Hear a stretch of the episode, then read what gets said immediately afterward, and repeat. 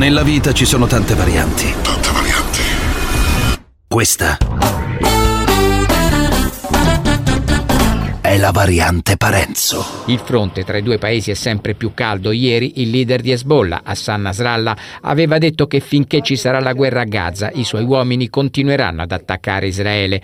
Al Cairo continuano i colloqui per arrivare ad una tregua. In mattinata sembravano esserci segnali positivi e invece improvvisa è arrivata un'altra rottura. La delegazione israeliana è rientrata e Netanyahu ha fatto sapere che non tornerà a sedersi al tavolo. Una decisione, l'ennesima del Premier, fortemente contestata dai familiari degli ostaggi che hanno dichiarato non tornare a trattare equivale ad una condanna a morte per chi è ancora prigioniero.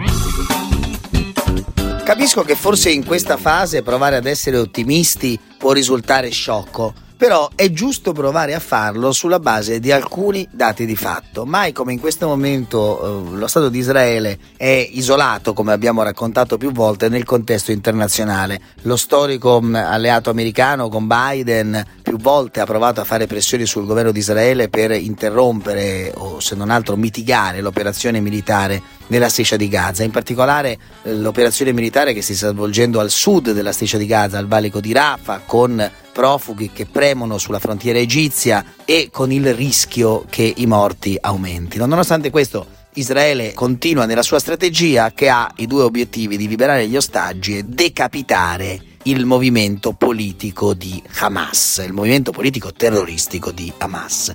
Ma se è vero che questo è il contesto ed è vero che c'è stato anche uno scontro molto duro tra l'ambasciata israeliana presso la Santa Sede e il Vaticano in cui Israele ha criticato in modo durissimo le dichiarazioni del cardinal Parolin sulla risposta di Israele a Gaza, le ha definite deplorevoli quelle, quelle dichiarazioni e quindi anche nel fronte Santa Sede Israele ci sono uh, rapporti molto molto tesi.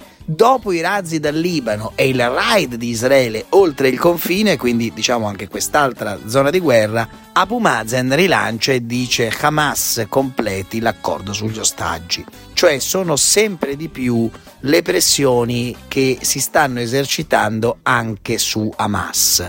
E questo perché l'altra notizia che va tenuta in considerazione è che Yahya Sinwar, uno dei capi militari di Hamas, secondo alcune informazioni sarebbe stato ucciso da un raid aereo israeliano oppure è rimasto intrappolato in qualche tunnel morto nell'area di Kana Yunis. Insomma, queste notizie le fonti egiziane ancora non lo confermano direttamente, ma se davvero dovesse essere confermato il fatto che uno dei leader dell'area militare di Hamas è morto, beh, questo potrebbe sì cambiare le sorti della guerra, perché potrebbe dare l'occasione a Netanyahu e ad Israele di dare all'opinione pubblica israeliana un risultato concreto, l'uccisione di Sinwar. Ancora di certo non sappiamo nulla, ma questo potrebbe essere un colpo molto forte inferto all'area militare di Hamas. Sinwar comanda circa 30.000 uomini che agiscono nella striscia di Gaza. E questo potrebbe essere sì una svolta, potrebbe essere una svolta perché potrebbe dare l'occasione a Israele di rallentare la pressione militare. In fondo abbiamo visto i due ostaggi che sono stati liberati pochi giorni fa al sud di Gaza, in realtà fanno pensare che questa pressione militare molto molto forte di Israele qualche risultato lo sta portando. Ma per evitare i morti civili è evidente che ci vuole una decelerazione del conflitto.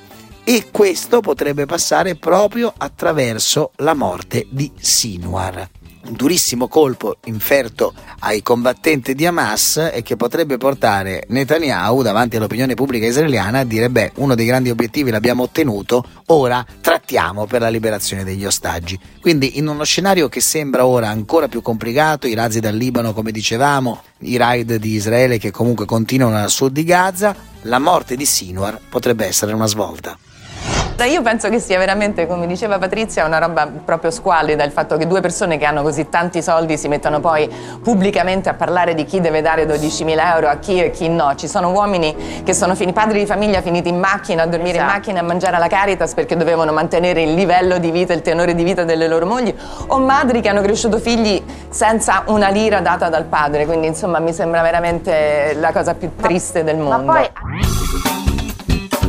In tutte le famiglie, quando a un certo punto scatta un divorzio, si parla sempre e solo di due cose. Dei figli e dei soldi. Spesso purtroppo non in quest'ordine. Sì, infatti spesso si parla prima dei soldi e poi dei figli. E quindi non potevano essere esenti da questo dibattito anche la celebre coppia Totti-Ilari Blasi. E ora scontro sui conti. L'ex capitano della Roma dice che l'assegno di 12.500 euro al mese per gli alimenti è troppo e rinfaccia alla sua ex moglie, Ilari Blasi, ma scusa, ma con tutti i soldi che hai guadagnato con il tuo Unica, hai preso 700.000 euro e vuoi pure 12.500 euro al mese? Insomma, l'accusa della conduttrice Ilari Blasi eh, è che Totti avrebbe sperperato milioni, in particolare al casino, e quindi dice ora deve pagare e soprattutto deve pagare per il mantenimento dei figli. Siamo alla resa dei conti ma alla resa dei conti correnti ovviamente. Francesco Totti e Irari Blasi come una coppia qualunque eh, litigano in tribunale e eh, qui in questo momento come vi dicevo sono al centro più che altro i soldi. La conduttrice tv accusa l'ex marito di aver sperperato nel corso degli anni denaro al casino, parla addirittura di 3 milioni e 324 mila euro in tre anni lasciati sui tavoli in particolare del casino di Monte Carlo. Questo quello che emerge in questi giorni, a leggere alcuni giornali, in particolare il quotidiano La Verità ha dedicato molto spazio e molte inchieste ai eh, soldi del pupone o del capitano. L'assegno di mantenimento provvisorio che Totti versa per il mantenimento dei tre figli, Christian, Chanel e Isabel, al momento ammonta a 12.500 al mese. Da notare che la signora Blasi ne aveva chiesti esattamente il doppio. E poi le solite critiche, Ilari che si lamenta, Francesco paga sempre in ritardo. Insomma, tutto il mondo è paese e quindi anche le grandi coppie, le coppie più celebri, quelle più famose, quelle più belle, quelle più blasonate, alla fine dove cascano? Cascano sui soldi. E in particolare quando ce ne sono tanti in ballo, la cosa si fa ancora più complicata. Ma vi ricordate la vicenda dei Rolex e delle borse? Il sequestro dei Rolex da parte di Hillary per fare uno sfregio a Totti? Beh, insomma, davvero, tutto il mondo è paese, certo, non tutte le coppie si sequestrano gli orologi a vicenda, però ognuno fa con quello che ha.